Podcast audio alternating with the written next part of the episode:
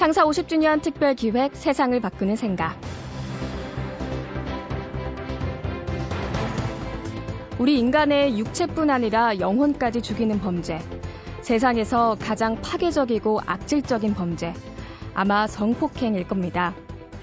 광주 인하학교 성폭력 사태를 그린 영화 도가니를 비롯해서 조두순 사건, 김길태 사건 등 특히 어린이를 상대로 한 성폭행 사건이 끊이질 않고 있죠. 통계를 봐도 2008년부터 2010년까지 불과 2년 사이에 어린이와 청소년을 대상으로 한 성범죄 건수는 31%나 증가했습니다. 범죄자들의 신원을 공개한다, 전자발찌를 채운다 해도 영혼을 파괴하는 범죄는 이렇게 갈수록 늘어만 가고 있는데요. 사건이 터질 때만 반짝 흥분했다가 잊어버리기보단 모두가 내 탓이라는 생각을 가질 때 해결의 실마리가 풀리지 않을까요?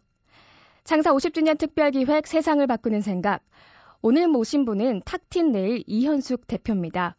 신문사 기자였다가 1996년 유치원생 80명이 성폭행 당했던 사건을 계기로 신문사를 나와서 청소년 성교육 전도사의 길을 걸어온 분인데요. 성교육 버스를 타고 지난 10년간 방방곡곡을 누빈 거리를 계산해 보니까 지구 6바퀴 반이나 되는 거리였다고 합니다. 청소년 성교육에 대한 이현숙 대표의 말씀 함께 들어보시죠. 안녕하세요. 저는 탁틴 네일 상임 대표를 맡고 있는 이현숙입니다. 탁틴 네일은 청소년들의 내일이탁틴 세상이 되었으면 좋겠다는 희망을 가지고 만든 이름이고요. 저희는 아이들을 위한 다양한 프로그램들을 하고 있는데 그 중에서도 가장 많이 하고 있는 것이 성교육입니다. 제가 10년 전 네, 성교육 버스를 만들었을 때는 좀 이렇게 쌍방향적으로 좀 대화를 나누면서 재미있게 아이들을 생각할 수 있게 만드는 프로그램을 좀 개발했으면 좋겠다라는 생각을 했었어요. 그래서 저희가 시작하게 된 것이 그 좀 다양한 체험을 통해서 아니면 대화를 통해서 토론을 통해서 할 수 있는 체험 활동형 성교육이 필요하다고 생각을 했었습니다. 그래서 그런 거를 그 성문화센터라는 이름으로 저희 신촌에 만들게 되었고요. 그래서 많은 선생님들이 아이들을 데리고 오시면서 그런 얘기를 하셨어요. 있었어요. 왜 이런 게 서울에만 있는지 모르겠다. 시골에도 있었으면 좋겠다. 이런 게 어떻게 시골에서도 할 수 없을까 이런 얘기들을 많이 하셨어요. 그래서 저희들이 고민을 많이 했죠. 그래서 고민하다가 생각해낸 게 아, 그럼 버스를 개조해서 그 안에 이런 체험 시설이나 교구들을 가지고 학교에 찾아가면 어떨까 그런 생각을 하게 되었어요. 그래서 그런 생각들이 점점 현실이 돼서 45인승 버스를 만들게 되었습니다. 의자는 다 띄워내고요. 그 안에 다양한 교구들이라든지 체험할 수 있는 프로그램이라든지 영상을 볼 수 있는 시설 이런 것들을 만들어서 농촌학교를 찾아가게 되었습니다. 10년 동안 섬도 가고요, 땅끝 마을도 가고요, 굉장히 많은 저희들이 계산을 해봤더니 지구를 6바퀴 반 정도 돌 정도로 많은 곳을 찾아가서 아이들을 만났습니다. 어, 버스가 학교에 갔을 때는 아이들은 너무 좋아요. 일단 그런 버스가 있다는 것 자체에서 신기하게 느끼기도 하고요. 그리고 또 그런 이야기를 하는 아이들도 있었어요. 그러니까 자기는 성교육 그럴 땐 굉장히 부담스러웠고 어렵게 생각을 했는데 버스에서 교육을 받고 나니까 성에 대한 생각이 달라졌다 이런 얘기를 많이 하시거든요. 어제도 군부대에 가서 교육을 했었는데 거기 그 사병이 적어주신 얘기도 그런 얘기가 있었어요. 자기는 성이 이렇게 따뜻하고 그런 느낌인지 몰랐다. 그러니까 지금까지 생각했던 성은 이렇게 음란물이나 다른 데서 느꼈던 아니면 친구들을 통해서 들었던 좀 왜곡된 성 이런 것들이 많이 있었다고 한다면 그 성에 대한 가치 아니면 성이 나의 삶에서 어떤 것인지 한번 다시 한번 생각하게 되었다는 이런 얘기를 많이 하거든요. 그래서 학교에 가면은 내년에 또 올 수 없냐 아니면 뭐 한 학년밖에 교육을 못했기 때문에 다른 학년이 수업을 못 받았을 경우에는 언제 오냐 계속 부탁하기도 하고 그래서 어느 순간부터 버스 인기가 굉장히 굉장히 많아졌어요. 그래서 선생님들께서는 학기 초만 되면 되게 긴장하면서 저희한테 신청을 하신다고 하더라고요. 그러니까 선착순으로 저희가 모집을 하기 때문에 이번 신청을 하면서 내가 너무 늦게 신청해서 안 되면 어떨까 이렇게 기대하는 마음으로 신청하기도 하고 그래서 되면은 굉장히 기뻐하시면서 찾아가면 반가워하시고 굉장히 감사하게 말씀해주시고 그런 경우 경험들이 많았었습니다. 그래서 저희들이 이렇게 오랫동안 성교육을 해오면서 느끼는 부분들은요 정말 이렇게 그 부모님들도 그렇고 선생님들도 그렇고 성에 대해서 진지하게 고민해 볼 기회가 없었구나. 그리고 나도 교육받아 본 경험이 없었구나. 그런데 또 우리가 자랄 때랑 또 지금 아이들이 자라는 환경은 굉장히 다르잖아요. 우리는 잘 몰랐어도 그래도 어느 정도 안전하게 그리고 모르는 상태에서 그냥 서서히 몸이 자라면서 어른이 돼가면서 자연스럽게 성에 대해서 알 수 있는 기회들이 있었는데 요즘 아이들 같은 경우에는 그러기 전에 너무 빨리 성에 대한 정보를 얻게 되는 것 같아요. 그러니까 내가 원하지 않아도 인터넷을 사용하는 순간, 메일을 쓰는 순간, 내가 어떤 사이트에 들어가고 회원가입을 하고 그랬을 때는 내가 원하지 않아도 너무나 친절하게 자기 방까지 그런 잘못된 정보들이 배달된다라는 것이죠.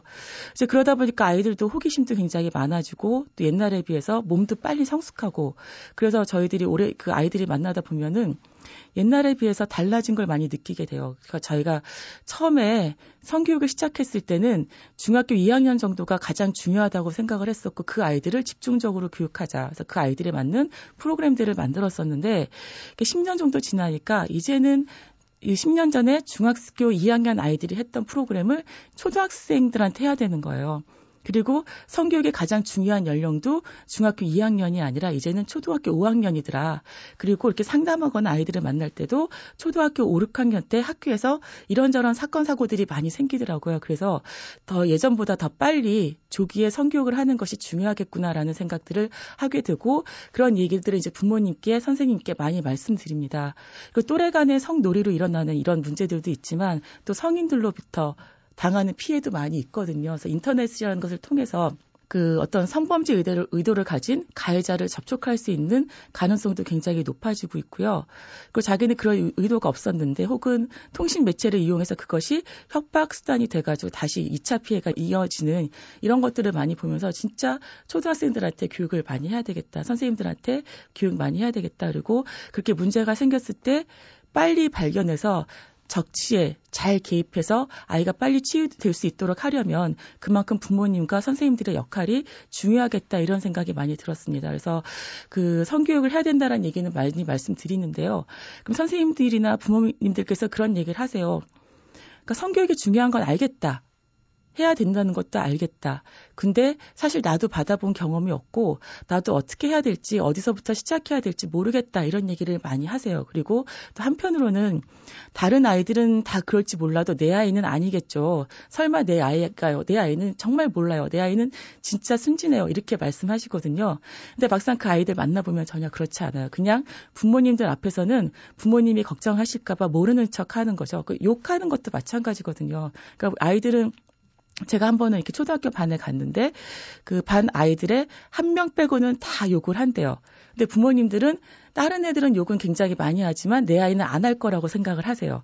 그래서 그 아이들하고 만나다가 이제 얘기를 하다 보니까 어뭐 이렇게 가, 자기들은 그게 뭐 분노의 표현이라기보다는 친밀함의 표현이고 자기 나름대로의 논리를 가지고 정당화시키기도 한데 그만큼 그러니까 뭐라고 할까요? 아이들이 부모님 앞에서와 선생님 앞에서와 자기들끼리의 사회에서는 굉장히 다른 이중 생활을 하고 있다는 생각이 많이 들었었어요. 그래서 부모님들께서는 일단은 그 현실을 직시하시고 인정하시는 게 필요할 것 같습니다. 내 아이가 초등학교 5학년, 6학년쯤 됐다. 그리고 내 아이가 아들이다. 그럴 때는 아마도 모르긴 몰라도 음란물을 이미 봤을 가능성이 굉장히 높다. 어쩌면 봤을지도 모르겠다. 그런 전제에서 아이들을 대하셔야지 내 아이는 정말 모를 것이다. 몰라야 된다. 이런 생각 가지고 아이들하고 얘기를 하기 시작하면 관계가 단절되는 경우들을 많이 보게 됩니다.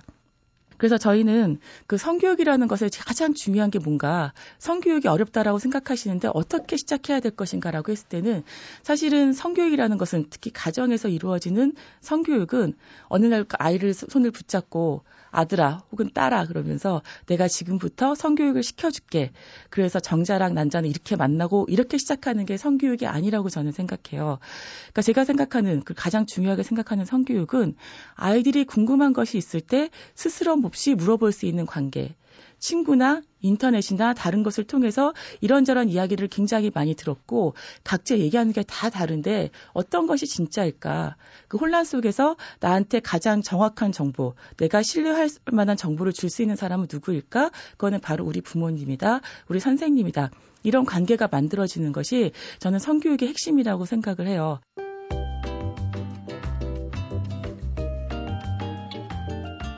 창사 50주년 특별기획 세상을 바꾸는 생각.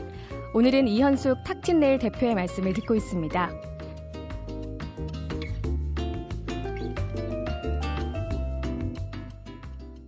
그래서 그것이 가능하려면 부모님부터 그좀 스스로 자기 점검을 하시고 그 성에 대해서 이야기하는 것에 대해서 자유로워지셔야 되고요. 그것이 어려우면 남편이나 아내와 함께 연습을 하시면 좋을 것 같습니다. 그래서 연습을 하시고 그리고 아이가 어떤 질문을 했을 때좀 당황스럽더라도 아이한테 솔직하게 엄마가 아직 준비가 안 돼 있다, 아빠가 아직 준비가 안 돼 있다, 그리고 어, 대충 알 것 같긴 한데 그래도 너한테 알려주는 거 좀 정확한 게 좋겠지. 그러니까 엄마가 좀 더 찾아보고 그때 알려줄게.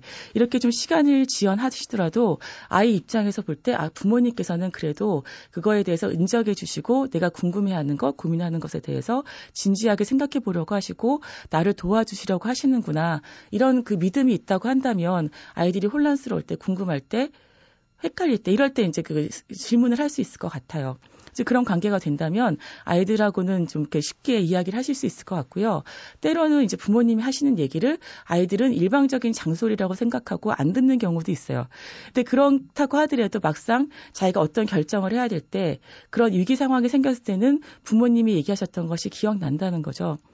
그러니까 저희가 얘기하고 싶은 건 뭐냐면 그런 고민들 많이 하세요. 아이들이 옛날에 비해서 굉장히 조숙해지고 성적인 경험도 더 빨라지는 거 아니냐. 뭐 여성가족부나 질병관리 그래서 자사무소나 이렇게 연구한 걸 보면 어, 예전에 비해서 성경험 연령이 빨라지고 있다고 하는데 내 아이도 그러면 어떡할까 이런 거에 대해서 고민을 굉장히 많이 하시거든요.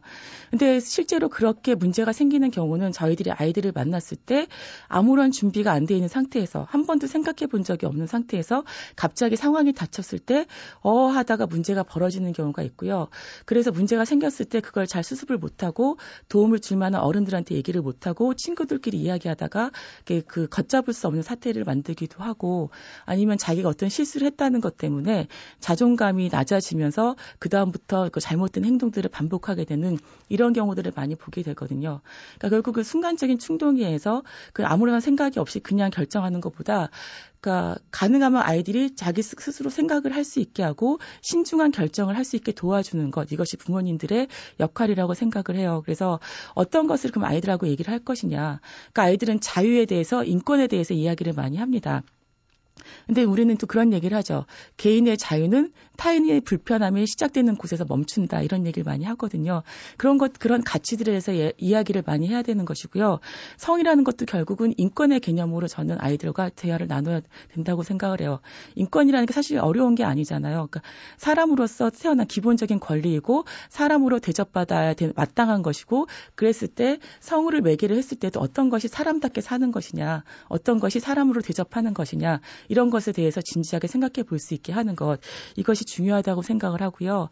그 사람 간의 관계를 맺는 것도 굉장히 다양하잖아요. 그 친밀한 관계도 있고 친밀하지 않은 관계도 있고 그리고 친밀한 관계 속에서도 그냥 우정도 있고 아니면 가족 관계도 있고 어떤 경우에는 성적으로 좀 호기심이 생기는 관계도 있고 되게 관, 굉장히 다양한 관계들이 존재하는데 그런 다양한 관계 속에서 어떻게 인권적으로 성, 성숙한 그리고 폭력적이지 않은 그런 평화로운 관계를 만들어 갈 것인지에 대해서 어떤 원칙을 가지고 대하, 대할 것인지에 대해서 아이들하고 얘기를 많이 나누셨으면 좋겠고요. 저희들이 가장 중요하게 생각하는 것은 존중하고 배려하고 협력하는 관계를 만드는 것이라고 생각을 합니다. 그거는 친구 관계에서도 마찬가지겠죠. 그래서 그 나를 존중할 줄 아는 사람이 상대방을 존중할 줄 알고요.